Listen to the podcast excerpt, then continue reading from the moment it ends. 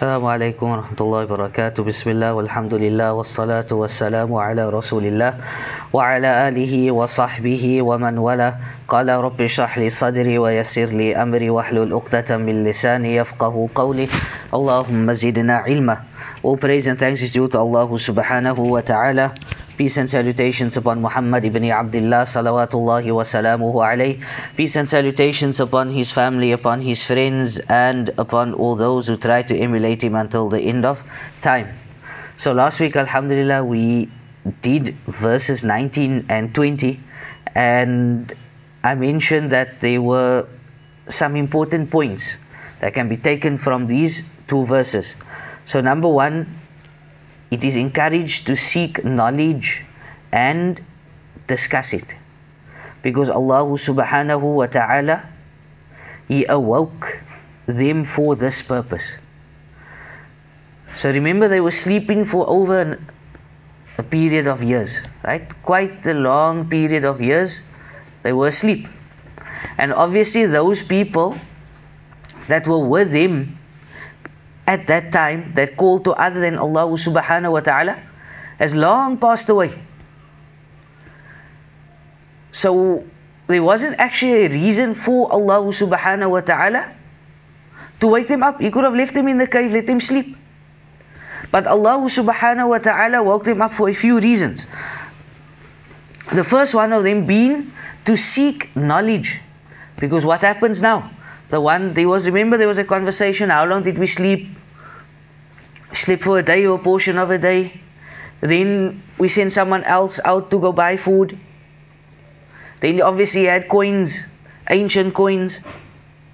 Obviously people realized who they were. Then also amongst themselves they would ask questions, but why did we sleep? Why did we do this?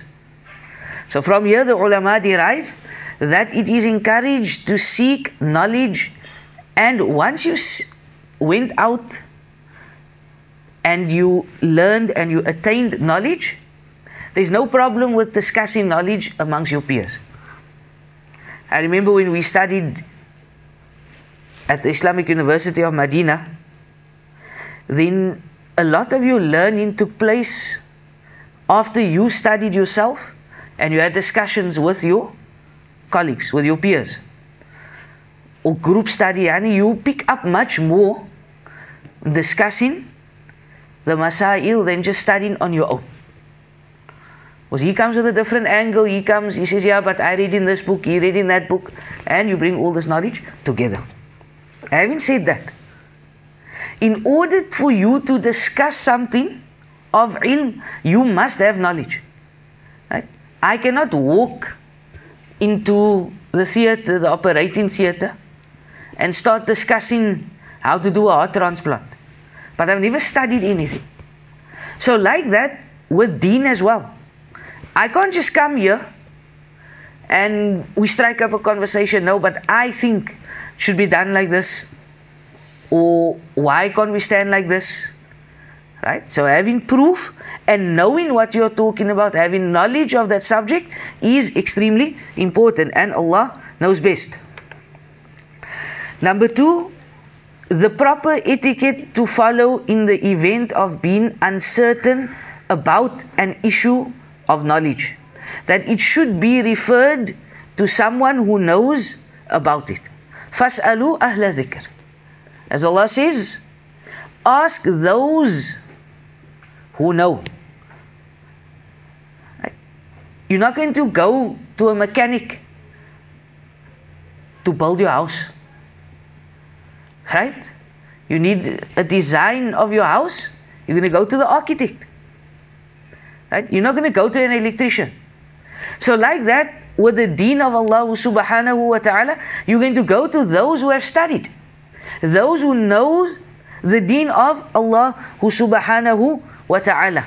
And many a times people fall into these mistakes. Even amongst ourselves, amongst our brothers. That instead of asking those that studied, they ask the other brother, but what do you think? Um, you know, we can just discuss it ourselves and it's fine. It does not work like that. We need to ask those who know. And we need to follow proper etiquette when trying to figure out issues of knowledge. Right, point number three it is valid or it is permissible to delegate someone to buy and sell on behalf of another person and to have partners in doing so. So I have a car, right? And I tell the brother, it's fine, you can sell my car on behalf of me. There's no problem with this. Right? And Sheikh Uthaymeen, rahimallahu ta'ala, as well as as um, Sheikh Shinqiti, rahimallahu ta'ala, they have a very long discussion. Right? Under this verse about this type of bay, about this type of transaction which is allowed, and they explain and they go into various details. Obviously, time does not allow us, and this, as I mentioned before, right, this is the beauty of tafsir. The beauty of tafsir is that it links up all the Islamic sciences into one lesson. Right? So, for example, Ibn Kathir, brings a hadith. Maybe the hadith is a bit da'if. Maybe there's some questions about the hadith. So now you need to go back to the books of Mustalah. Why is the hadith da'if? Why is this person narrating like this? Is he a weak narrator, etc.? Then maybe under here now, under this verse, now it brings what? Fiqh. So now you need to go to Kitabu Buyu. Right? And this is also the beauty of when you were a student and when you were studying. That all the sciences somehow they link. They interlink somehow or another. Right? You're not just going to study Nahu and that's it. And you're going to study Nahu, but you're going to use that Nahu that you studied for all your other sciences.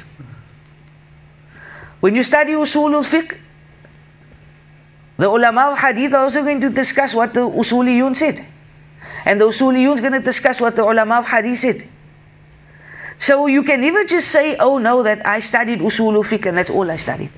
Or I'm just a faqih and that's it.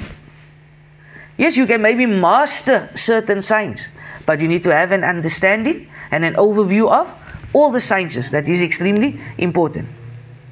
The next point, it is permissible to eat good food Right? Nothing wrong with this. Right? But obviously, we try to keep it healthy, and Allah knows best. So long as the author says, so long as it does not go to the extent of extravagance.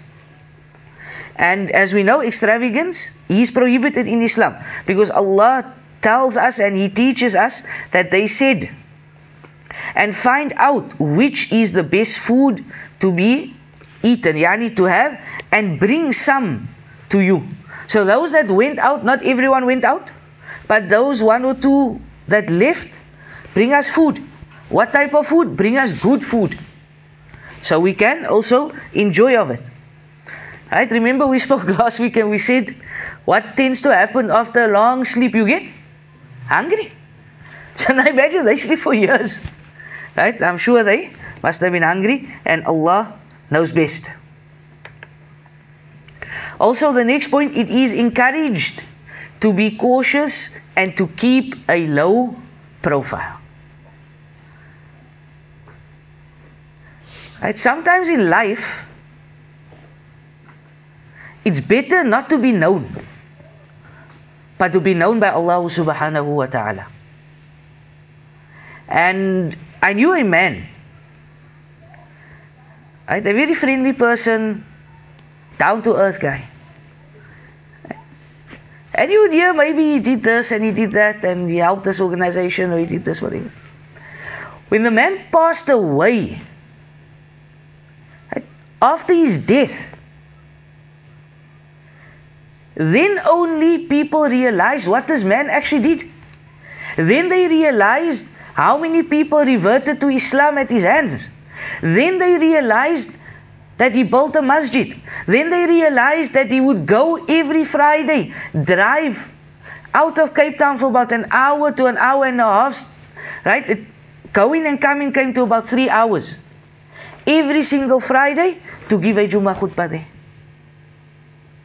But when he was alive, no one knew. And this is how it should be. But sometimes social media Sometimes our WhatsApp statuses takes the better of us. And we need to put up everything. I share a hadith, I must put my face to the hadith. I'm fasting on a Monday and Thursday, people must know that I'm fasting. This is not part of Islam. I remember we were in first kitab, yes, first year, the Kitab Tawheed of Sheikh Muhammad ibn Abdul Wahab, and had a very old teacher, right? Rahimahullah ta'ala, I think he's passed on. And he was very monotone, right? He would just come in the Qala Musannif Rahimahullah ta'ala and he reads. Right? But he used to have these questions, like maybe about 300 questions you had to write for the exam, and your exam would come from those questions. But when we did the chapter, and there's something, subhanAllah, that always stood out for me. When we did the chapter of Riyah, right, this chapter comes in Kitabu Tawheed, right, Babu Riyah, the chapter on showing off. And he spoke specifically about the Sunan fasts. You know, those that you fast on a Monday and a Thursday or the 13th, 14th, and 15th. Right? Which many people unfortunately don't do. And we ask Allah subhanahu wa ta'ala to make us of those that we can fulfill this sunnah of the Prophet sallallahu alaihi wasallam. And what happens? So the Sheikh says that you fasting on these days, no one's supposed to know that you're fasting, correct? Because generally most people are not fasting. So he says that even for you on that day to take someone and you tell him, you know what? Come with me, let's break our fast together. He says that action on that particular day, because it's a sunnah fast, could end up in riyah, could end up in showing off. Right? So we should always try to be sincere and do things for the sake of Allah subhanahu wa ta'ala. And then the next point he says that Allah tells us how evil could lead to harm and corruption. That should make one hate it and keep away from this. Any form of evil, whether it's a small form, whether it's a big form, always try to stay away because we find that this was the way of the Salafus Salih. This was the way of the pious predecessors. That they would always try to stay away from anything evil and anything bad But rather they would go towards something and implement something that takes them back to Allah subhanahu wa ta'ala. Then Allah subhanahu wa ta'ala says, وَكَذَلِكَ أعثرنا عليهم ليعلموا أن وعد الله حق وأن الساعة لا ريب فيها إذ يتنازعون بينهم أمرهم فقالوا بنوا عليهم بنيانا ربهم أعلم بهم قال الذين غلبوا على أمرهم لنتخذن عليهم مسجدا So translation, and thus we made their case known to the people that they might know that the promise of Allah is true.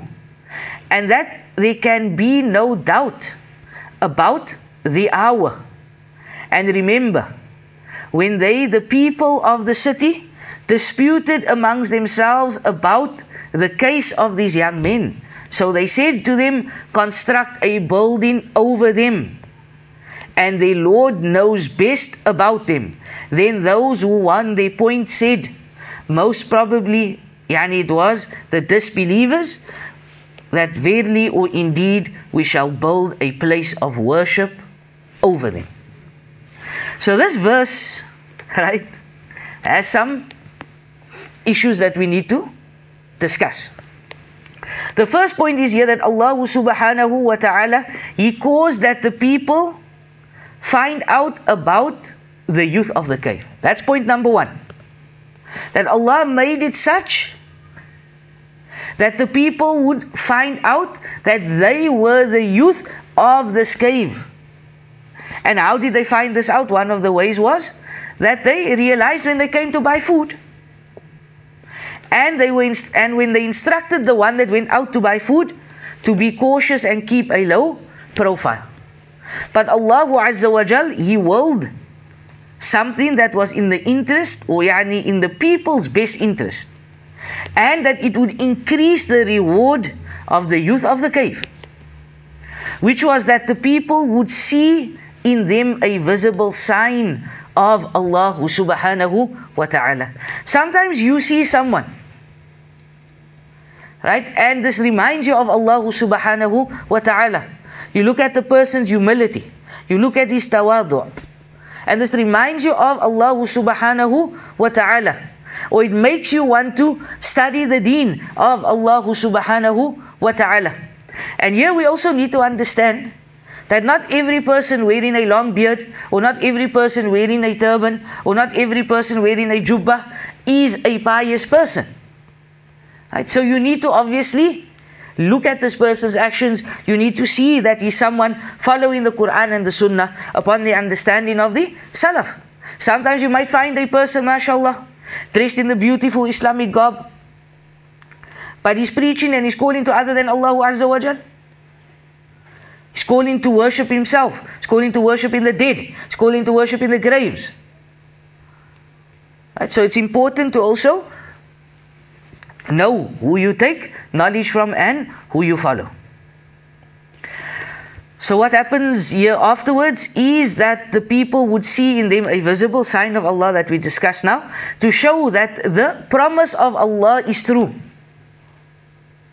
That indeed inna wa'adallahi haqq that indeed the promise of Allah wa Jal is the truth. As what does Allah say in the Quran? وَمَنْ أَصْدَقُ مِنَ اللَّهِ قِيلًا وَمَنْ أَصْدَقُ مِنَ اللَّهِ حَدِيثًا That whatever Allah subhanahu wa ta'ala says is the truth. Right? Know that whatever Allah has said is the truth. And know whatever Muhammad sallallahu alayhi wasallam says is the truth as well. Okay, we understand you speak about Allah. But how do you come to Muhammad sallallahu alayhi wasallam? Open Surah An-Najm. Second and third verse. Third and fourth. وَمَا يَنْتِقُ عَنِ الْهَوَى إِنْ هُوَ إِلَّا وَحْيٌ يُوحَى That he did not speak out of his own accord. We inspired him sallallahu alayhi wasallam and he spoke. Sallallahu alayhi wasallam. So this attitude towards the hadith of Rasulullah as manita hadith, it's just a hadith. Or we just, you know, we don't even follow. Why? Because the verse maybe says this and the hadith seems to go against the verse, so we scrap the hadith. Whether it comes in Bukhari, whether it comes in Muslim, whether it's authentic. No, it's fine. But how many verses in the Quran doesn't Allah subhanahu wa ta'ala, when He speaks about Him, then He speaks about Rasulullah sallallahu alayhi wasallam as well. Something to ponder about. So the promise of Allah is true beyond any shadow of a doubt.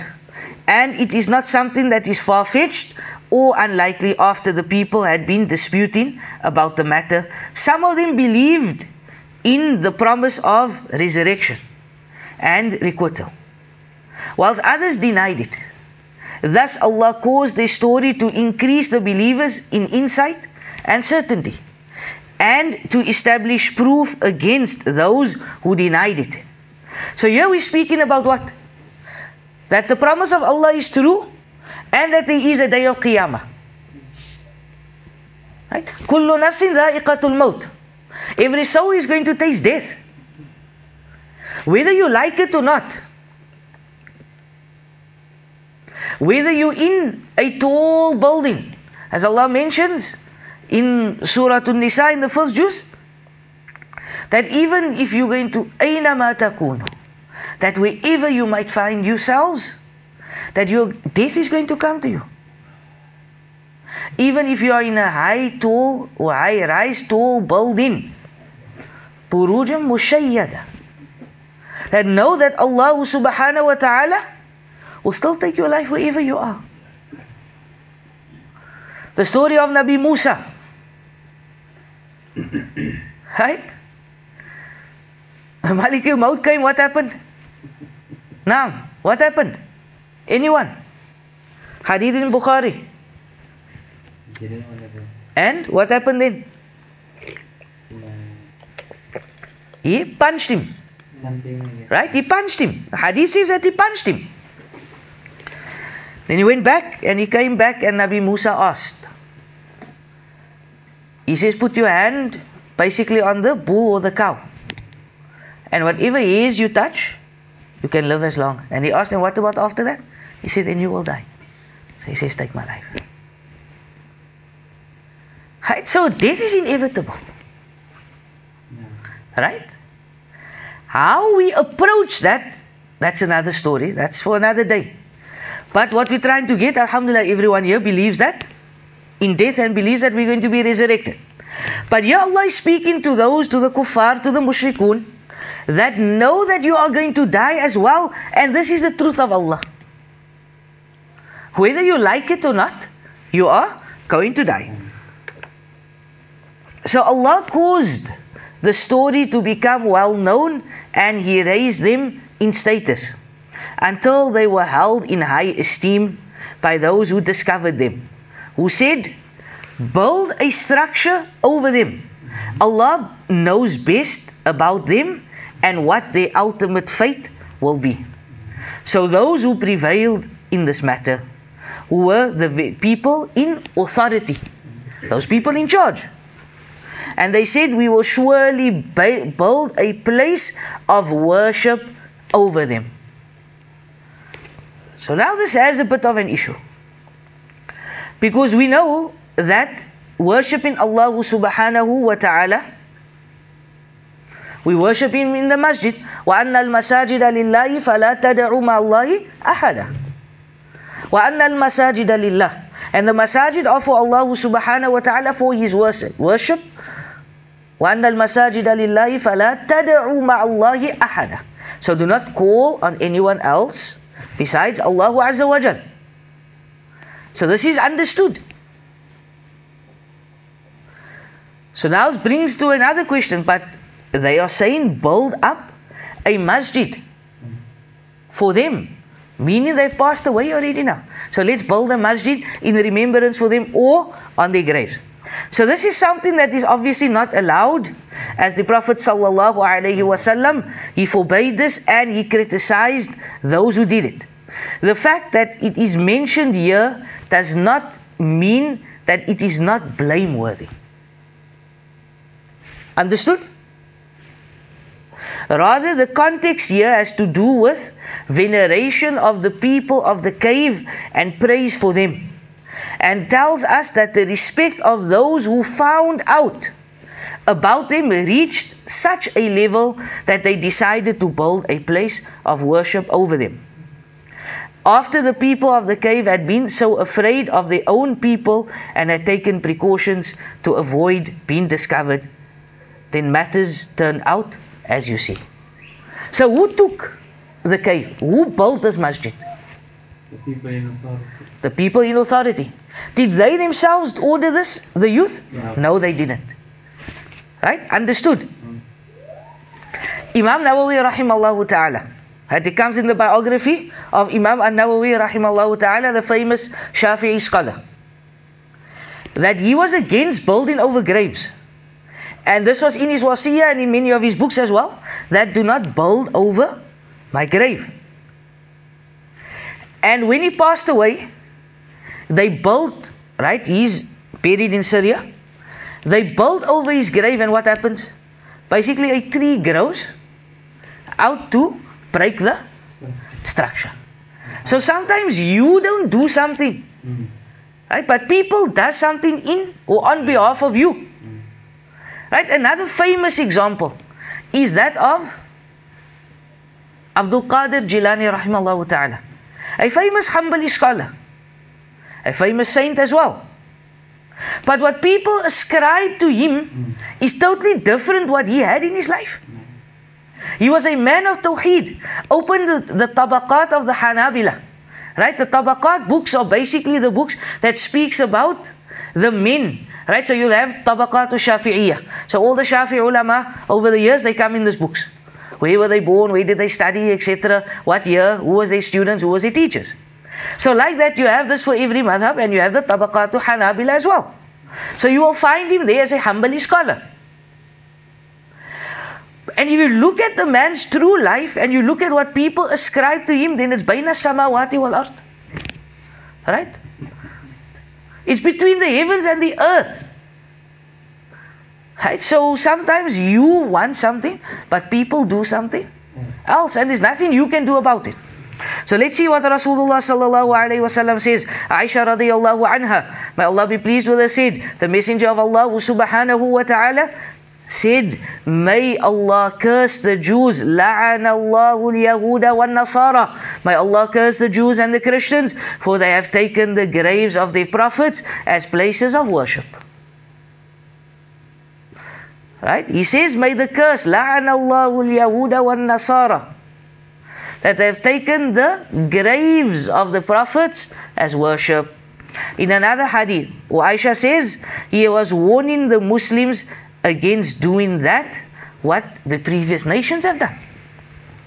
And she says, had it not been for that, the grave of Rasulullah sallallahu alaihi wasallam would have been made prominent, but he was afraid that it might be taken place as a place of worship. So here we find hadith that says that do not take graves as worship. We find also here the Mufassirun, they explain that this was the people in authority. So can this be used by Ahlul Bid'ah, by the people of Tasawwuf, as proof that Allah says in the Quran that they took their place of burial they took the masjid as a place of worship? No, it cannot and Allah knows best. Right, so people they use the story of the people of the cave to support their arguments that it is allowed. Right, and what does the verse say? Then those who won their point said, most probably, that disbelievers, we will verily, or we shall verily build a place of worship over them. So the answer to this claim is that Allah Azza wa Jal has told us about the leaders and powerful people of that time.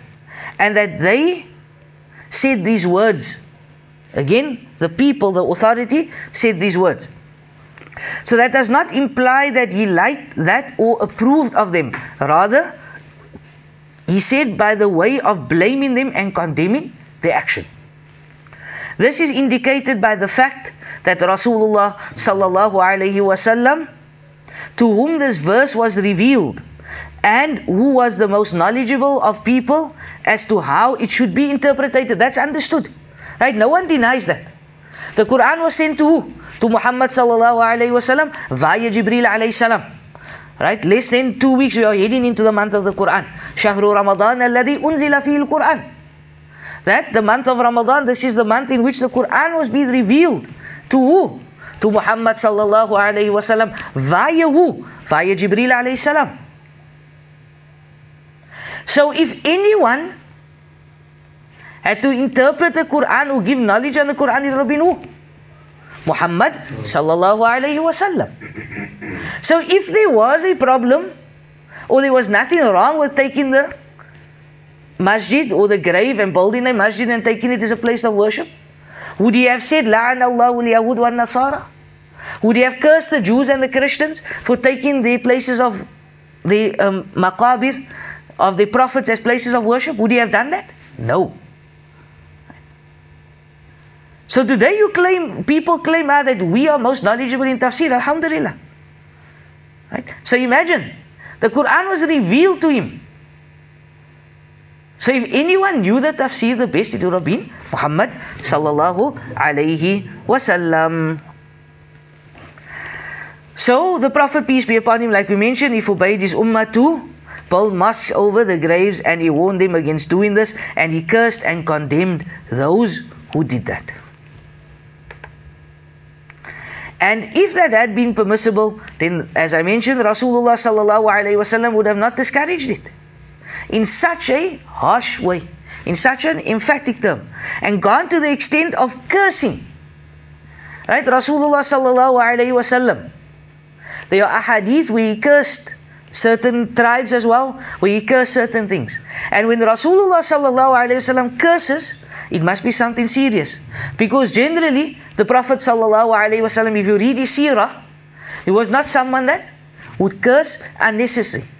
He was not someone that would swear unnecessarily. Swear in the sense of that rebuking someone. So this is sufficient to convince the seeker of truth. Even if we were to assume that building places of worship over graves were permitted to those who came before us, and it is not permissible for us to follow the example in that because our Sharia abrogates the laws that came before it. This is something important as well. That our Sharia, alhamdulillah, it abrogated certain practices. For example, if you look in the story of Nabi Yusuf, right? What do you find there? Yani sujud. For example, to who? At the end of the surah to his parents, etc. when they went on the throne. Correct? What does Allah say in Surah Baqarah as well? وَإِذْ قُلْنَا لِلْمَلَائِكَةِ اسْجُدُوا لِآدَمَ فَسَجَدُوا إِلَّا إِبْلِيسَ That everyone made sujood to Nabi Adam except who? English. Right? So they say this of- is was an sujood of what? Sujood of worship? No. But rather shu- a sujood of to show that ta'zim, veneration. For example. So we find that, and even if there were sujood in the past for worship, then Islam abrogated this, and Allah Azza wa Jal knows best. So the Sheikh he basically just carries on and he explains about um, bringing proofs and explaining that you do not build, oh right, mosques over graves, and Allah knows best. So Allah subhanahu wa ta'ala he says سيقولون. ثلاثة رابعهم كلبهم ويقولون خمسة سادسهم كلبهم رجما بالغيب ويقولون سبعة ثامنهم كلبهم قل ربي أعلم بعدتهم ما يعلمهم إلا قليل فلا تمار فيهم إلا مراء ظاهرا ولا تستفت فيهم منهم أحدا So translation, that some, they say that they were three. The dog being the fourth. Amongst them, others say they were five. The dog being the sixth. Guessing at the unseen, rajman bil ghaib. Yet others say they were seven, and the dog being the eighth. Right? Take note of this. Say, O Muhammad, my Lord knows best their number, and none knows them but a few. So debate not about their number, except with a clear proof which we have revealed to you, and consult not any of them, yani the people of the scripture, the Jews and the Christians, about the affair of the people of the cave. So it's the people of the cave in the other church in the story. No. Hmm. Right, so here Allah subhanahu wa ta'ala tells us of the difference of opinion amongst the people of the book regarding the number of the people of the cave. And this difference stemmed from rajman bil ghaib, from guesswork, about a matter of the unseen. So this is a lesson for us as well. Hmm. Leave the matters of the unseen for Allah subhanahu wa ta'ala. Don't involve yourself in the matters of the unseen. وعنده مفاتح الغيب لا يعلم لا يعلمها إلا هو and none knows the matters of the unseen except who? الله Allah subhanahu wa ta'ala. The hadith, hadith Jibril. Right? That long hadith. What is Iman? What is Islam? What is Ihsan? When they asked the Prophet wasallam about the Sa'ah, about the time, about the time of when resurrection will be, what did he say? That, Naam, the person asking is like the, the person that is been asked to. Meaning, you asking me something that you don't know and I also don't know. But I can tell you what is the science. So no sheikh or no peer or no hazrat can tell you that Qiyamah is going to be on this day, Dajjal is going to come now, and things like that. It's impossible. Rajman bil ghaib. This is what they're doing. They're just trying to get things from the unseen. They're just trying to do guesswork, and Allah knows best. So here there are three views amongst us. Some of them say that there were three of them and the dog was the fourth. Some of them say there were five of them and the dog was the sixth. What does Allah say after these two views? Rajman bil ghaib. That this is guessing into the unseen, which indicates that both of these views are incorrect, null and void. Then they said that there is seven of them and the dog is the eighth one. Does Allah say Rajman bil ghaib No, He doesn't. So this and Allah knows best is the correct view because Allah stated after the first two verses Rajman bil ghaib, but here He doesn't say that. But still, at the end of the day, there's no need to be discussing this. And this is a point that I would like to highlight. That sometimes we waste our time discussing issues that's not going to affect. Where's where's the cave of the of this youth? Is it going to give you a higher place in Jannah to know that? Valid question. Did Nabi Yusuf marry Zulaykha? Is that going to increase your Jannah? Is your Iman going to increase? You should ask yourself some of these things before going into debate. Wallahi, I've seen, right, and especially among students, right, they will debate the last thing. They'll sit from after Isha till Fajr on the weekend debating something that's not even going to increase your Iman or make your status raise in Jannah. So remember this that some things there's no need for a debate. Some things we don't need to discuss and go into a lot of detail, and Allah knows best. The next two verses, Allah says, وَلَا تَقُولَنَّ لِشَيْءٍ إِنِّي فَاعِلٌ ذَلِكَ غَدًا إِلَّا أَن يَشَاءَ الله واذكر ربك إذا نسيت وقل عسى أن يهديني ربي and then?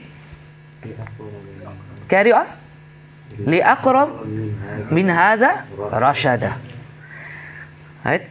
and never say of anything ولا تقولن لشيء إني فاعل ذلك غدا that I shall do such a such a thing tomorrow إلا أن يشاء الله except that I will say insha'Allah if Allah Azza wa Jal wills and remember your Lord when you forget and say it may be that my Lord guides me unto a nearer way of truth than this so we discussed this verse at the beginning either in the first lesson or the second lesson correct I think the first lesson right where we did the sabab of nuzul the reasons of revelation. So I'm not going to go into that again. Right, so here we find the prohibition is like others, although it was addressed to Rasulullah sallallahu for a specific reason, and that reason we discussed. But know that it's also applicable to all accountable individuals here. That, and I mentioned this as well. Al-ibra bil umum la bi khususi sabab. Al-ibra, the lessons are in general. La bi khususi sabab. And not specific for the reason that it is given.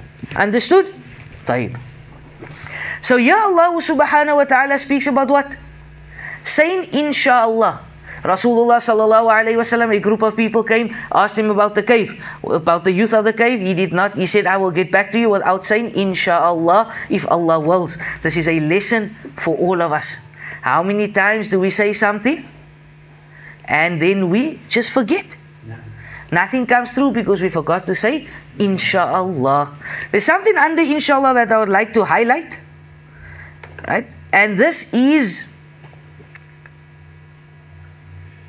that when there's a dua been made, mm. or a dua been given, or you say a dua, mm. may Allah cure you, then do not say inshallah amin. Because this is like telling Allah Azza wa Jal, yeah, if you want to, then just do this, Allah. Right? No. So when you say, you say Amin, you make a dua, you say Amin, may Allah accept this. Mm. You don't say, if Allah wills, may Allah. Right? This is bad adab. Rasulullah sallallahu alaihi wasallam mentions this in a hadith as well. Also, when you say inshallah, be sincere. Right? A bit of a joke. Right? The people they always say, what type of inshallah are you saying? Are you saying a proper inshallah or are you saying a Hanafi inshallah? So they say that the Ahnaf generally, when they say the inshallah, then right, they don't actually mean it. Wallah a'lam. But right, that's a discussion for another time. But when, if you know you're not going to do something, then tell the brother that I'm not going to come. Don't say, ah, you know, I'm going to see. But you already know before that, ik kan nie kom nie, man. I'm not going to come. So tell the brother that I'm not going to come and excuse me for whatever reasons. So Allah subhanahu wa ta'ala says, وَلَبِثُوا فِي كَهْفِهِمْ ثَلَاثَمِائَةٍ سِنِينَ وَازْدَادُوا تِسْعَةً قُلِ اللَّهُ أعلم بما لبثوا له غيب السماوات والأرض. أبصر به وأسمع. ما لهم من دونه من ولي ولا يشرك ولا يشرك في حكمه أحدا. subhanahu wa ta'ala says, and they stayed in the cave for 300 solar years and 9 for lunar years. Say, Allah knows best how long they stayed with Him, and this is the knowledge of the unseen, right, of the heavens and the earth. How clearly He sees and hears everything. Here, will they have no wali, no helper, disposer of affairs, protector, etc. Other than Allah Azza wa Jal, and He makes none to share in His decision and rule. So here we find that having forbidden the Prophet, peace be upon him, to ask the people of the book about the issue of the people of the cave because they have no knowledge of that, but Allah is the knower of the unseen and the seen. Allah is the knower of all things. Right, so it tells him how long they stayed there and states the, that the knowledge of that is with him alone. For this is a matter of the unseen of the heavens and the earth. And only Allah Azza wa Jal has knowledge of the unseen thereof. What He has told us about it on the lips of the messengers is the certain truth, concerning which there is no doubt. And whatever He did not inform His messengers of, no one in the creation can know it. Right? And this, subhanallah, right, is the reality of things that we follow that what qala Allah and what qala Rasulullah sallallahu alaihi wasallam and if there were any anbiya that had anything that informed us on certain things we accept this as well. There's something I would like to highlight here. I know time is going but alhamdulillah it's fine. That um, there's something called Israeliyat.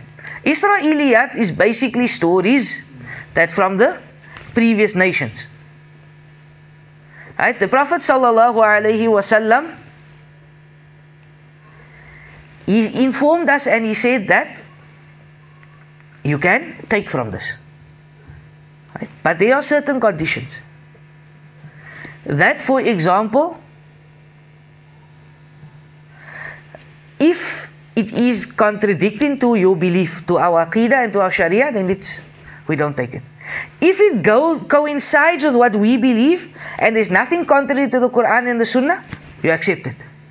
And the matters that the Quran and the Sunnah does not speak about, but they inform you and it doesn't contradict your belief system, then la ukadibu wa la. We don't belie it, but we don't accept it as well. And Allah subhanahu wa ta'ala knows best. You will find a lot of these Israeliyat in certain tafsir books Right? Which obviously needs to be authenticated and checked, and Allah subhanahu wa ta'ala knows best. Then Allah says in this verse, how well does He see and how well does He hear? Allahu Azza wa Jal is لَيْسَ كَمِثْلِهِ شَيْءٍ وَهُوَ السَّمِيعُ الْبَصِيرُ Right? None is like Allah Azza wa Jal and He's the all hear, the all seen. Can Allah subhanahu wa ta'ala see? Yes, He can. Can Allah subhanahu wa ta'ala hear? Yes, He can. The kayfiyah, the how of this, this only belongs to Allah. Right? We don't know.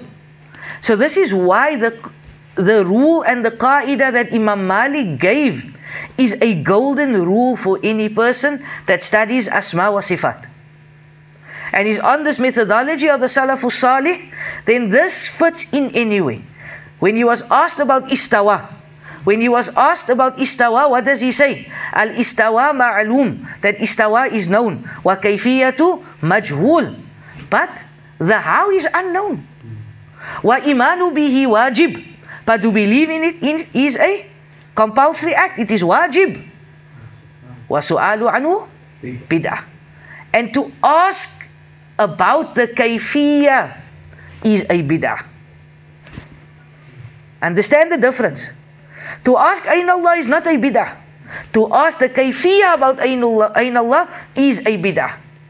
So take some, right? Take hearing, right? Asam ma'lum wa imanu bi wajib wa su'alu anhu bid'ah. Basar, right? And you get the picture. So any sifat of Allah subhanahu wa ta'ala, you can put it in this and it has the same and Allah knows best. And the last verse for tonight and a very um, verse that we can go into next week's lesson which I'll explain later and also into the month of Ramadan.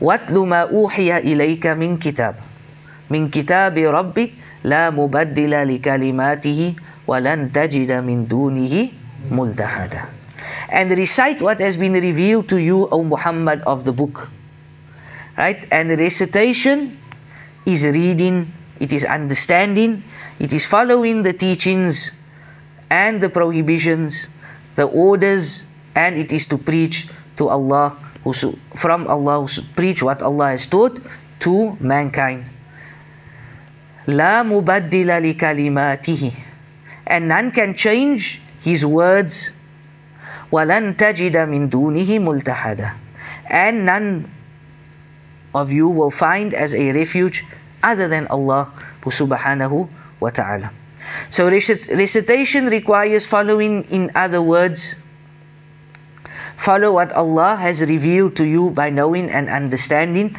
the meanings of the book of Allah subhanahu wa ta'ala. And this is extremely important. Right? That you need to know the book of Allah subhanahu wa ta'ala in two ways. In its ahkam, yani in terms of its recitation, in terms of its qira'at. Right? I honestly, I find it pathetic. Right? I find it extremely hard to swallow this pill that someone he claims to be following the Quran and the Sunnah ala fahmi salaf, but he cannot recite the Quran properly. That book that you are claiming, that you are following, but you don't give it his haq of his recitation. Understanding it is one thing, implementing it is one thing, but you don't give the haq that Allah's book deserves. There's something wrong. Rasulullah sallallahu alaihi wasallam recited the book. He did not just practice on it, he recited the book to Jibril every Ramadan. And the last Ramadan, how many times? Twice. There's a hadith of Abdullah ibn Mas'ud or Ibn Abbas, one of them, where Rasulullah sallallahu told him to recite to him. There's a hadith of other Sahaba where Rasulullah sallallahu wasallam said that it is like their recitation is like the mazamir of Dawood. Beautiful recitation. So I think it was Musa al-Ash'ari that he said that had I known you were listening, O Rasulullah, I would have beautified my recitation even more. So there is that of recita- reciting the book of Allah as well. And if we don't master the recitation, and no one's saying you must be like Abdul Basit. Rahimahullah. No one's saying you must be like Minshawi or Muhammad Ayub. May Allah be pleased with all of them. But at least read properly. You cannot want to stand here one day when there's no Imam or there's no Hafiz to lead the Salah and you must lead, but you can't read Surah Fatiha properly. This is a problem. So the month of Ramadan is coming. And make an effort to improve your recitation. Make an effort to recite better. And wallahi, there's so many avenues to recite. There's people here that's willing to listen. Online, right? There's so many good hufaz, good qura that follows this manhaj that if you're strict on your manhaj and you can't learn by anyone else, it's a topic for another day, then you can still learn by them. But improve your recitation and we ask Allah subhanahu wa ta'ala to guide and protect us. Um, next week, inshallah, we will have, right, we will still have a class, but not Surah Al-Kahf, preparing for or welcoming the month of Ramadan, bi'idhnillahi ta'ala, and we will focus a bit on the recitation of the Quran as well during that lesson. And Alhamdulillah, also we've reached the end of the story of the people of the cave. What is the next story? Man with the two gods. Man of the two gardens, time. Right? And that will be when? After Ramadan. Right? So we can spend time with the book of Allah Azza wa Jal. Subhanakallahumma bihamdika ashhadu an la ilaha illa astaghfiruka wa atubu ilaik. Assalamu alaikum wa rahmatullahi wa barakatuh.